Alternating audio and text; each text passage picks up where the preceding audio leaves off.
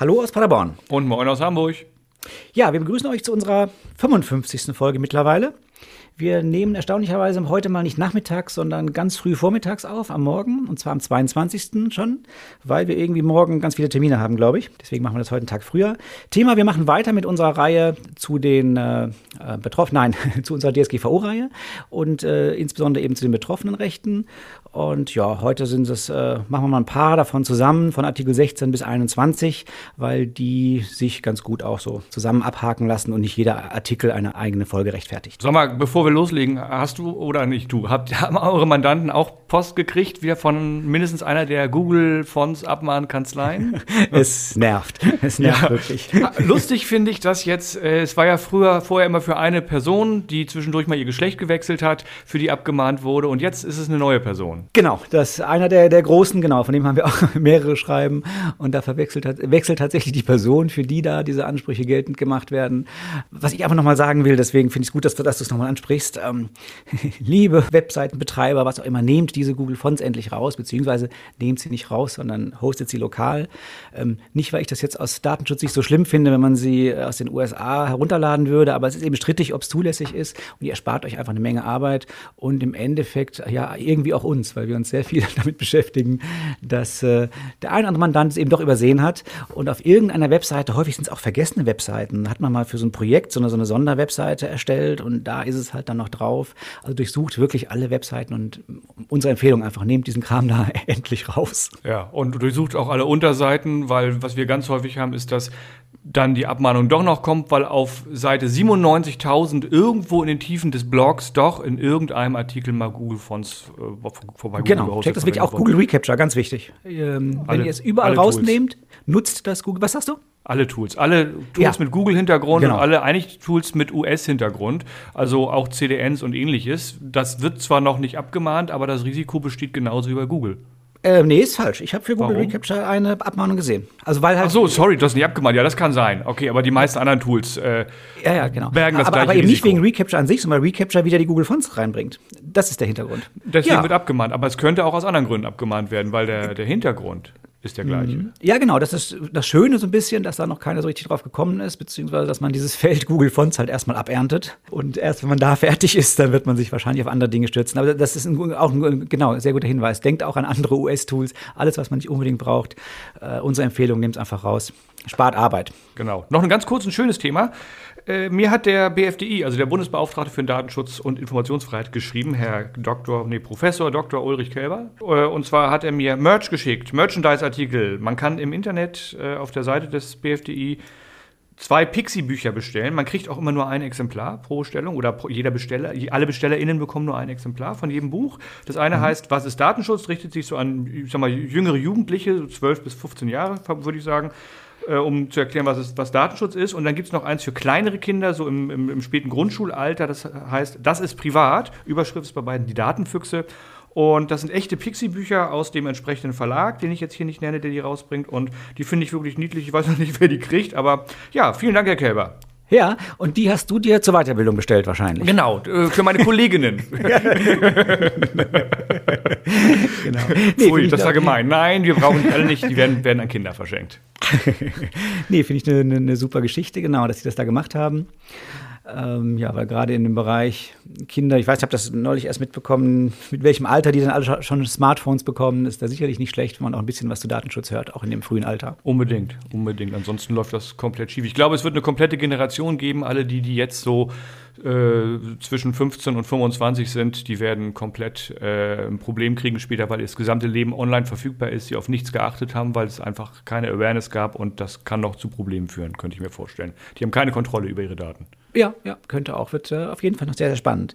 Ja, zurück zu unseren ganz profanen Dingen, glaube ich. Ähm, genau, machen wir, machen wir erstmal erst ein bisschen Musik. Genau.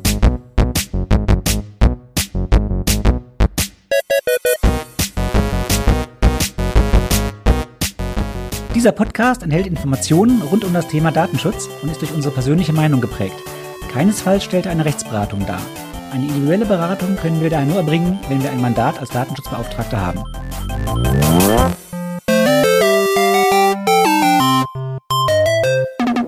Ja, äh, Betroffenenrechte. Wir waren ja hm, letzte Folge, haben wir das, äh, den Artikel 15, das Auskunftsrecht, äh, sehr erschöpfend behandelt. Heute, wie eben schon gesagt, machen wir so ein bisschen so einen Schnelldurchlauf durch die weiteren betroffenen Rechte, weil die eben doch nicht ganz so ausführlich, gibt es einfach nicht so viel zu sagen. Das erste, Artikel 16, Recht auf Berichtigung. Ähm, so profan, wie sich der Artikel oder der, der, die Überschrift anhört, ist es im Prinzip auch, wenn Daten falsch sind, habe ich halt das Recht, dass die berichtigt werden. Klingt, wie gesagt, sehr ähm, profan, wo man denkt, das kommt nicht häufig vor. Denken wir mal an die Schufa. Es gibt da vielleicht noch einen, noch einen Tobias Maus, der seine Rechnung nie bezahlt und schwupp äh, hast du negative Einträge in deinem Schufa-Account oder in deinem, deinem in deiner Datenbank dort und dann muss die Schufa das halt ändern, wenn du zumindest glaubwürdig machen kannst, dass du es nicht warst. Genau, und der Artikel 16 sieht auch vor, dass man gegebenenfalls mit ergänzender Erklärung seine Daten korrigieren oder vervollständigen lassen kann. Das heißt, im Zweifelsfall, wenn die Systeme das nicht hergeben, dann müssen die irgendwie anderweitig äh, meine Erklärung ablegen und berücksichtigen. Ja, ich habe das mal so verstanden. Ähm, es kann ja äh, Daten geben, da steht etwas drin, was in sich richtig ist, so, aber aufgrund von Unvollständigkeit ein falscher Eindruck entsteht. Und das ist, glaube ich, damit eher gemeint. Also die Berichtigung heißt nicht nur, da steht was Falsches, sondern weil Dinge fehlen, entsteht ein falscher Eindruck. Das war Artikel 16, mehr steht da eigentlich nicht drin. Genau. Der ist wirklich, besteht nur aus, hat gar keinen Absatz, weil er eben nur aus einem Absatz besteht, dann wird der nicht nummeriert, das war's schon. Dann gibt es das Recht auf Löschung, das ist Artikel 17. Vielleicht mal ganz kurz vorab. Wir reden jetzt gleich über das Recht auf Löschung, wir reden das Recht, über das Recht auf Einschränkung der Verarbeitung. Früher zu alten BDSG-Zeiten hieß das mal Sperrung.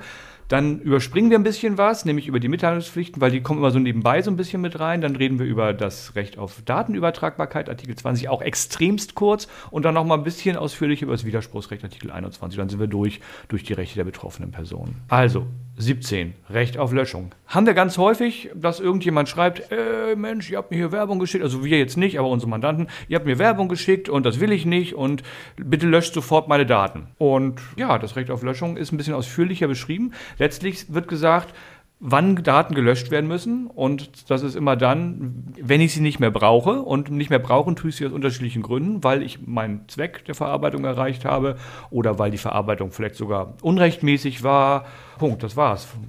Genau. Eigentlich die beiden Gründe, weil alle dieses nicht mehr brauchen, ergibt sich dann aus unterschiedlichsten Voraussetzungen wieder. Genau, ich denke, da brauchen wir auch nicht auf alle eingehen. Was ich eben noch interessant finde, ist, wir haben ja in der letzten Folge auch gesagt, dieses Auskunftsrecht, das ist ein sehr, sehr mächtiges Recht, weil das, was am Anfang durchaus auch ein bisschen unterschätzt wurde.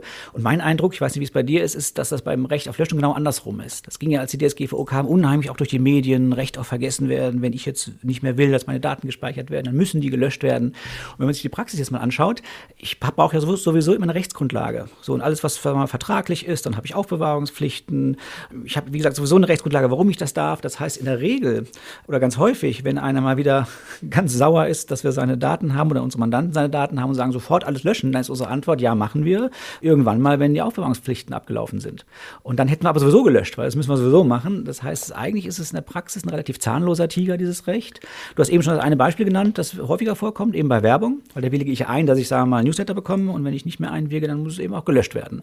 Oder ich willige ein, dass mein Foto auf der Homepage erscheint. Wenn ich das nicht mehr will, muss es eben gelöscht werden. Genau. Aber das war es eigentlich auch schon. In den meisten anderen Fällen, ich weiß nicht, wie es bei euch ist, aber wir antworten in den meisten Fällen, ja, machen wir irgendwann, wenn wir es sowieso gemacht hätten. Natürlich höflicher ausgedrückt, aber sinngemäß ist, sinngemäß ist das so die Antwort. Ja, das stimmt. Äh, es gibt noch eine weitere Antwort, die auch heißt, nee, machen wir nicht. Und zwar auch Werbung, aber nicht, weil es eine Einwilligung gibt, sondern weil es vielleicht eine Postwerbung ist, also per Brief geschickt und auf Basis eines berechtigten Interesses besteht. Und da muss natürlich dann auch gelöscht werden. Das steht auch ganz klar hm. letztlich in Artikel 21 drin. Da geht es um das Thema Direktwerbung und äh, dann wird auch gelöscht. Aber ja, genau das ist es. Also die häufigste Antwort auf einen Löschwunsch ist, nö, zumindest nicht jetzt. genau. Und das sorgt auch für viel, viel, viel Ärger. Also da gibt's dann, da kann man ganze Brieffreundschaften hinten dran schließen mit den betroffenen Personen, die dann sagen, ich will aber und ihr müsst und äh, dann anfangen uns die DSGVO zu erklären. Und ähm, wir hatten solche Diskussionen, die sind schon bis zur Aufsichtsbehörde gegangen, die uns dann aber unsere Ansicht bestätigt hat. Ja, es ist einfach so, genau. Ja, ich denke, viel mehr gibt es zum 17 auch schon gar nicht zu sagen, oder? Ja, das Recht auf Vergessenwerden hattest du eben noch erwähnt. Diese Weitergabeverpflichtung, die hängt hm, da ja auch ein ja, bisschen stimmt. mit drin. Ne? Also das heißt, ich muss, wenn jemand einen Löschanspruch geltend macht und der auch ausgeführt werden muss, dieser Löschanspruch, also wenn die Daten gelöscht werden müssen, dann bin ich auch verpflichtet, die Tatsache der Löschung allen Datenempfängern mitzuteilen. Das heißt, wenn ich die Daten weitergegeben habe, aus welchem Grund auch immer, und ich bin verpflichtet, die Daten zu löschen, dann muss ich den Löschwunsch weiter mitteilen an alle Empfänger. Das ist allerdings eine reine Mitteilungspflicht. Das heißt, ich muss Sie darüber informieren. Hallo, wir haben die Daten zu Person XY gelöscht. Punkt. Äh, bezieht sich im Prinzip auch übrigens ähm, auf, jetzt nicht nur auf Artikel 17 Löschung, sondern eben auch den 16er, den, den wir eben schon hatten, Berichtigung oder auch den 18er, auf den wir gleich noch sprechen. Überall da muss ich die Empfänger tatsächlich benachrichtigen, dass hier was passiert ist. Ganz wichtig, Benachrichtigung oder Informationspflicht keine Pflicht, das zu kontrollieren, keine Pflicht, das durchzusetzen oder ähnliches. Das ist ein reines Fire and Forget. Genau. Ja, ja, Punkt. Löschung durch, oder?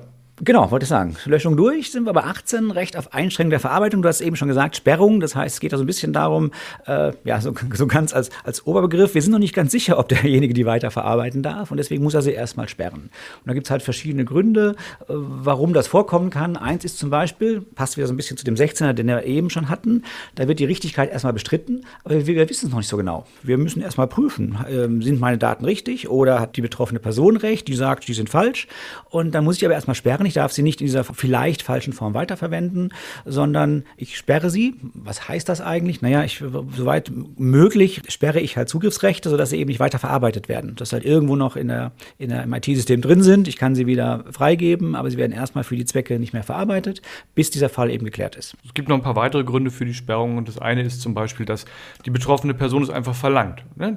Es könnte eine Löschung verlangt werden, aber vielleicht will die betroffene Person noch was mit den Daten machen oder braucht sie aus Nachweiszwecken oder vielleicht auch sogar im Gerichtsverfahren, im Rechtsstreit oder irgendwo und kann dann die Sperrung stattdessen, also die Einschränkung der Verarbeitung verlangen und dann dürfen die Daten nicht gelöscht werden. Das heißt, wenn man sie dann löschen würde, wäre das tatsächlich ein Verstoß, der entsprechend auch zur Ahnung kommen könnte und wahrscheinlich auch würde. Ja, finde ich total spannend, als ich das erste Mal gelesen habe. Wir sind quasi die, ähm, die, die, Speicherstelle, der Cloud-Dienst äh, für, die, ähm, ja, für die Beweisführung der betroffenen Person. Naja, die Daten hatte ich ja vorher schon und offensichtlich hatte ich sie vielleicht auch gegen den Wunsch oder Willen der betroffenen Person. Sei es nur die Tatsache, dass ich sie habe oder weil sie inhaltlich nicht äh, so gefielen. Ja, ja, aber trotzdem, ich muss sie nur speichern, die betroffene Person. Also den, den C finde ich ja ganz spannend. Mhm. Der Verantwortliche, die Daten für die Zwecke der Verarbeitung nicht mehr länger benötigt, die betroffene Person sie jedoch zur Geltendmachung, Ausübung oder Verteidigung von Rechtsansprüchen noch benötigt. Mhm. Das heißt, die betroffene Person will mich verklagen und dann muss ich die Daten auch noch vorhalten, damit sie sie ja. nicht, falls sie sie verliert. Oder will jemanden verklagen. Ne? Ich stelle mir Natürlich. vor, so der Telefonanbieter muss mit einmal den Verbindungsnachweis noch länger speichern, weil ich ein Gerichtsverfahren gegen meinen Stalker irgendwie ja, ja. einleiten Deswegen will. Ich bin so der, der ausgelagerte Cloud-Dienst zur ähm, Beweismittelsicherung. Ja. ja, ja, das stimmt. So, und dazu gehören aber auch so Sachen wie, ähm, das untersteht hier nicht explizit drin, es ergibt sich eher aus, aus dem Gesamtkontext,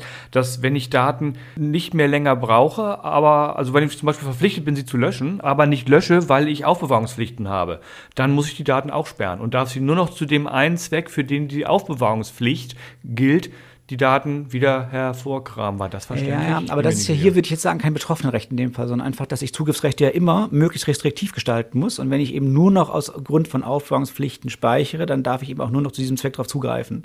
Also da würde ich sagen, das ist einfach ein Recht, das sich eben aus der, dem Datenminimierungsprinzip ergibt. Mhm. Okay, ganz wichtig ist eigentlich noch der letzte Absatz in Artikel 18, nämlich dass wenn ich die Sperrung oder die Einschränkung der Verarbeitung aufhebe, also wenn ich dann doch was mit den Daten mache, dann muss ich die betroffene Person vorher darüber informieren. Das ist äh, ganz wichtig. Das heißt, wenn ich dann irgendwann zum Beispiel zur Löschung komme, muss ich der Person schreiben, Achtung, jetzt löschen wir die Daten. Und spannend finde ich, und das ist an vielen Stellen so, das ist auch bei der, bei der Zweckänderung zum Beispiel so, ich muss zwar vorher informieren, aber es ist keine Frist genannt. Das heißt, ich kann sagen, ich, ich schicke jetzt die Mail raus mit Achtung, wir löschen jetzt deine Daten und eine Stunde später lösche ich die Daten. Und wenn die Person innerhalb dieser einen Stunde das nicht äh, gemerkt hat und gesagt hat, nee, ich, aus folgenden Gründen dürft ihr nicht oder ähnliches, dann sind die Daten weg.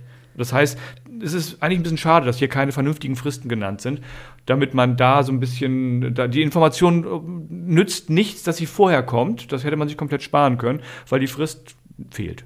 Ja, klar. Wobei, ist schon interessant. Die Löschung ist das Einzige, wo was etwas Irreversibles dann auch passiert. In allen anderen Fällen, wenn ich jetzt ja. einfach nur die Einschränkung aufhebe und die Daten wieder weiterverarbeite, dann könnte ich ja wieder Einspruch erheben. Ja, nur vielleicht habe ich dann Person. schon was gemacht, was mhm. gegen den Willen der Person ist.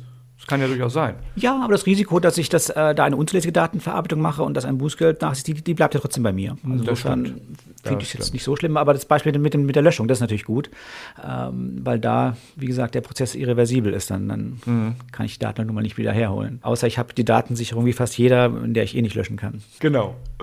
Ja, sind wir mit dem 18er durch? Dann den 20er. 20er, den finde ich auch sehr, sehr spannend. Recht auf Datenübertragbarkeit. Heißt im Prinzip, ich habe das soll, so ist die Idee. Das eigentlich gar, kommt gar nicht so sehr aus dem, aus dem Datenschutzrecht, diese Regelung, sondern aus der, der Idee, die DSGVO hat ja auch das Ziel, den, den freien Datenverkehr in der Europäischen Union zu sichern. Und aus dieser Ecke kommt das eher. Äh, oder zu gewährleisten, nicht zu sichern. Äh, das heißt, ich soll das Recht haben, Daten von einem Dienstleister, wobei es nicht auf Dienstleister beschränkt ist, aber das ist die Idee dahinter, auf einen anderen Dienstleister sehr einfach übertragen zu können. Also das heißt, ich gehe an Facebook als Beispiel, sage, ich hätte gerne all meine Daten und kann die dann in ein anderes soziales Netzwerk importieren. Das ist so die Idee dahinter steckt. Und das, so steht es in Artikel 20 drin, soll gewährleistet sein in einem gängigen, maschinenlesbaren Format, glaube ich, so steht es genau drin. Und optimalerweise sollen die das sogar untereinander können, direkt eine Übermittlung möglich machen, dass es gar nicht über mich läuft, dass ich kriege die Daten, muss sie dann zum neuen Dienstleister wieder hinschicken, sondern gedacht ist sogar, dass sie das direkt untereinander austauschen, wenn ich das möchte. Genau. Wobei du auch das Recht hast, als betroffene Person die Daten direkt zu, selbst zu bekommen. Ja, ja, schon klar, schon auch, beides, auch, das, genau. auch das ist möglich. Ja. Was ich ganz spannend finde, ist, dass überhaupt nichts weiteres dazu eigentlich drin steht. Was zur Folge hat, dass ich also jetzt Facebook beauftragen kann, die Daten an meine neue Kfz-Haftpflichtversicherung zu schicken. Und die müssen das machen. Es gibt ja auch noch keinerlei, jedenfalls keine mir bekannten Gerichtsurteile oder ähnliches dazu. Und ich habe genau ein einziges Mal seit Beginn DSGVO erlebt, dass Artikel 20 überhaupt in Anspruch genommen worden ist. Und das war ein Fall, wo ich sage, das, oh Gott, jetzt muss ich aufpassen. Das war wirklich jemand, eine Person, die hatte gar keine Ahnung davon, wofür das ist. Und die hat es auch offensichtlich nur gemacht, um zu ärgern. Weil es kam erst ein Auskunftsanspruch, dann kam Datenübertragbarkeit, dann kam Löschung, dann kam dies, dann kam jenes. Und es war so ein wildes Um sich schießen mit betroffenen Rechtsanfragen. Ja, genau. Das ist also auch aus meiner Erfahrung das Einzige, wozu das bisher benutzt wird. In der Praxis klappt es halt einfach nicht. Also jetzt, wenn wir so was Strukturiertes nehmen, wie jetzt sagen wir mal zwei so, so, so kostenlose E-Mail-Anbieter, da könnte man sagen, da geht es vielleicht noch. Ich könnte mich auf ein Format einigen, wie ich so solch ein E-Mail-Postfach eben extrahiere und irgendwo wieder importiere. Aber selbst die haben sich ja nicht, nicht geeinigt. Also ich wüsste auch da jetzt nicht, wie das klappen würde, die, um einfach jetzt mal Namen zu nehmen, äh, aus Gmail die in web.de reinzukriegen. Also jedenfalls nicht vollst so vollständig, wie das äh, hier geregelt ist, was man man rüberbringen genau. muss. Genau, ja irgendwas exportiert kriegen, genau, und wieder importiert kriegen, das wird schon vielleicht irgendwie klappen, aber so wie, das hier, wie es hier gedacht ist, dass ich komplett mein Postfach da wieder habe, was ist eigentlich mit, mit, mit Log-Dateien, gehören die auch dazu? Das wäre noch, ist auch noch eine interessante Frage. Muss ich also quasi meine Historie dann auch sogar bei dem neuen Dienstleister wieder haben? Speichern die überhaupt die gleichen Daten wie, wie der vorherige? Alles nicht geklärt. Also ich kenne tatsächlich keinen einzigen Fall, wo das jemals äh, erfolgreich verlangt und auch funktioniert hätte aber es gibt das Recht. Und genau. Ich glaube, um jemanden zu ärgern, ist es recht brauchbar. ja, wenn auch sinnlos, weil letztlich kriege ich beim Recht auf Datenübertragbarkeit weniger Daten als beim Recht auf Auskunft. Das heißt, wenn ich richtig ärgern will, dann stelle ich eigentlich eine Auskunftsanfrage. Und das Dumme ist, wenn ich die Auskunft bekommen habe, dann macht Datenübertragbarkeit, zumindest mit äh, Übergabe der Daten an mich selbst als betroffene Person, keinen Sinn mehr, weil die habe ich schon im Rahmen der Auskunft gekriegt. Ja, das stimmt. Äh, das Ärgernis, glaube ich, geht glaube ich, eher in eine andere Richtung, dass ich halt sage, nö, in dem Format kann ich die ja bei dem anderen Dienstleister nicht hochladen. So löst das Problem, dass ich über ja, diese, natürlich. Ne, über, wobei, diese Idee Druck mache, nicht über die Menge an Daten. Das wobei das Format ja so allgemein ist, nämlich ein strukturiertes, gängiges und maschinenlesbares Format, dass ich im Zweifelsfall alles als äh, CSV-Datei rausgeben kann. ja. Und, und, auch ein PDF ist ein strukturiertes, gängiges, maschinenlesbares Format. Also von daher es ist es schon, schon, schon, schon schwierig, finde ich, da dann zu sagen, nee, das ist das falsche Format, ich hätte gern anderes. Ja, ja. Zumal dann ja auch steht, äh, sie hat das Recht, diese Daten einem anderen Verantwortlichen ohne Behinderung durch den Verantwortlichen, dem die personenbezogenen Daten bereitgestellt wurden, zu übermitteln. Das heißt, wenn man es mal genau liest, äh, die können nicht verhindern, dass ich es jetzt eben von dem einen Dienst an den anderen übermittle, aber steht nicht drin, dass der es auch schaffen muss, das einzulesen. Man muss ähm, dazu sagen, ganz kurz, das finde ich gerade ganz wichtig, Wofür gilt das überhaupt? Es gilt nämlich nur für Daten, die auf der Rechtsgrundlage Einwilligung oder Vertrag beruhen. Alle anderen Rechtsgrundlagen äh, die Daten brauche ich schlichtweg nicht rauszugeben im Rahmen der Datenübertragbarkeit. Also wenn ich zum Beispiel eine Verarbeitung habe, die auf, auf einem rechtlichen Interesse fußt, die mhm. Daten muss ich nicht rausgeben im, im, Rahmen der Datenübertragbarkeit. Und auch nur noch die Daten, die mir von der betroffenen Person zur Verfügung gestellt worden sind. Also das schränkt ja. den Datenumfang immer weiter ein. Das ist so, genau. Also von daher ähm, in der Praxis einfach sehr irre irrelevantes Gesetz bisher aus der, aus der praktischen Erfahrung wenn dann eher um jemanden zu ärgern. Genau. Sehr schön, dass wir jetzt irgendwie zwei Minuten oder drei Minuten darüber gesprochen haben und in unserer mehrstündigen Vorbereitung, die wir gestern Abend und heute Morgen durchgeführt haben, beschlossen haben, wir sagen eigentlich gar nichts zu. ja, genau. Aber wir haben auch nur gesagt, wie irrelevant es ist. Also wir sind uns ja schon ein bisschen noch treu geblieben. Lass uns über das Widerspruchsrecht sprechen. Genau, Widerspruchsrecht. Ja. Artikel 21. Kennt ihr alle? Und das, das Schlimmste ist erstmal, ich widerspreche, ich widerrufe. Ne, das ist ja schon mal erstmal vielleicht eine genau. kleine Abgrenzung. Widerrufsrecht bezieht sich auf Einwilligung und Widerspruchsrecht bezieht sich auf eigentlich rechtmäßige Verarbeitungen, die auf Basis eines berechtigten Interesses ähm, oder noch auf ein, zwei anderen Rechtsgrundlagen, die für uns aber nämlich nicht, nicht wirklich relevant sind, also zum Beispiel, ich glaube, ja, irgendwie sowas, ja, irgendwie ja, sowas, genau. ja, äh, basieren. Also für, für, für Unternehmen aus der freien Wirtschaft, die keine Behörde sind, ist ausschließlich das berechtigte Interesse an der Stelle Stelle relevant. Das heißt, sobald die Rechtsgrundlage was anderes ist als das berechtigte Interesse, geht ein Widerspruch schon gar nicht mehr. Und dann wird der Widerspruch noch eingeschränkt und eingeschränkt und eingeschränkt in den gesamten restlichen, ähm, wie heißen sie, Absätzen des, des Artikels. und ähm, letztlich ist es so, ich muss begründen, warum es okay ist, dass ich dagegen widerspreche. Also einfach nur widersprechen reicht nicht, es sei denn, ich widerspreche gegen Direktwerbung, also zum Beispiel Briefpost oder ähnliches, die ich kriege. Das geht ohne jegliche Begründung. Ansonsten muss ich das Ganze begründen mit einer besonderen Situation, in der ich mich als betroffene Person befinde.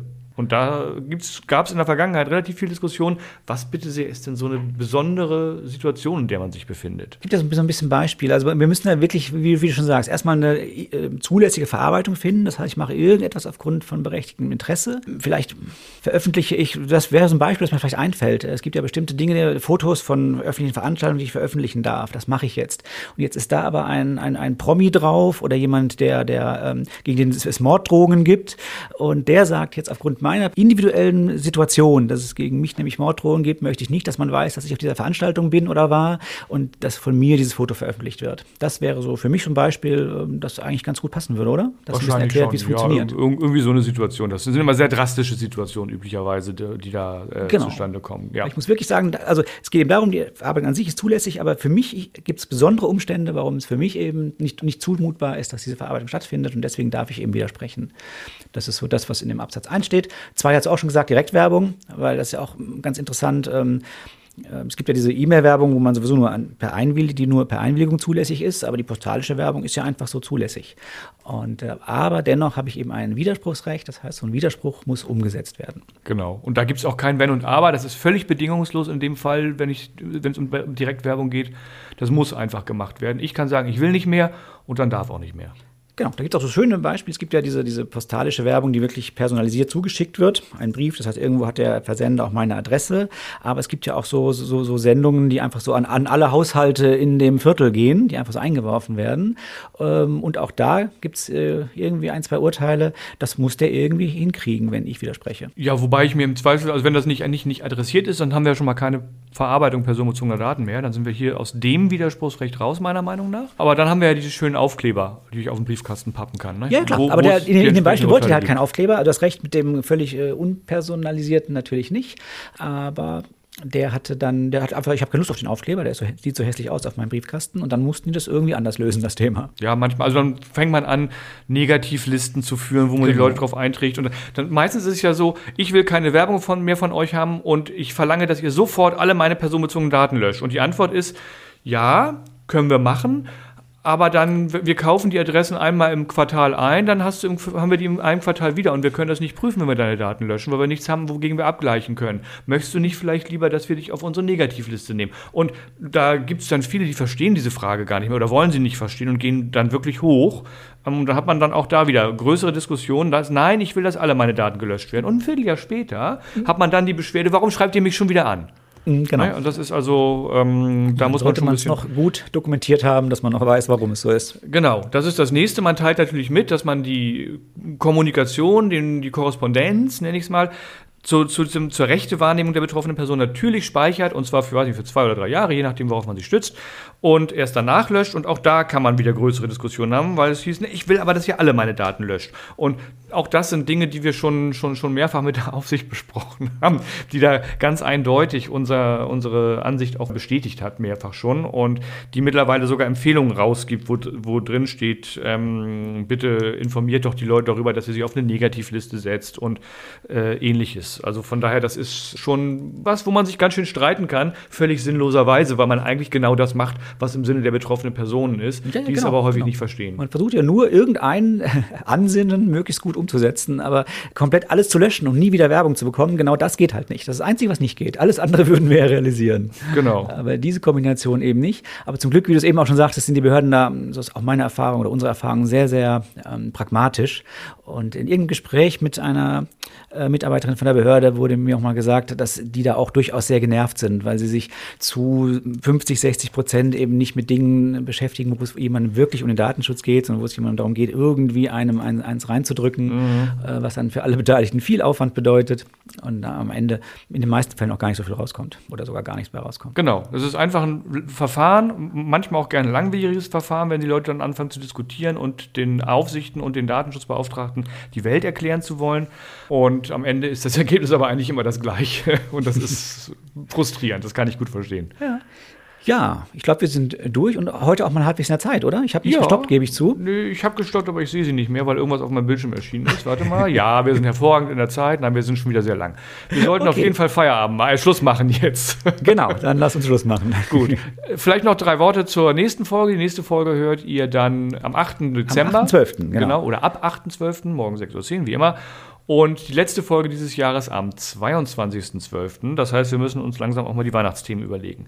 Bis dahin, gute Zeit, viel Spaß mit Datenschutz, bestellt euch die Pixie-Bücher vom BFDI und bis dann. Ja, bis dann. Tschüss. Tschüss.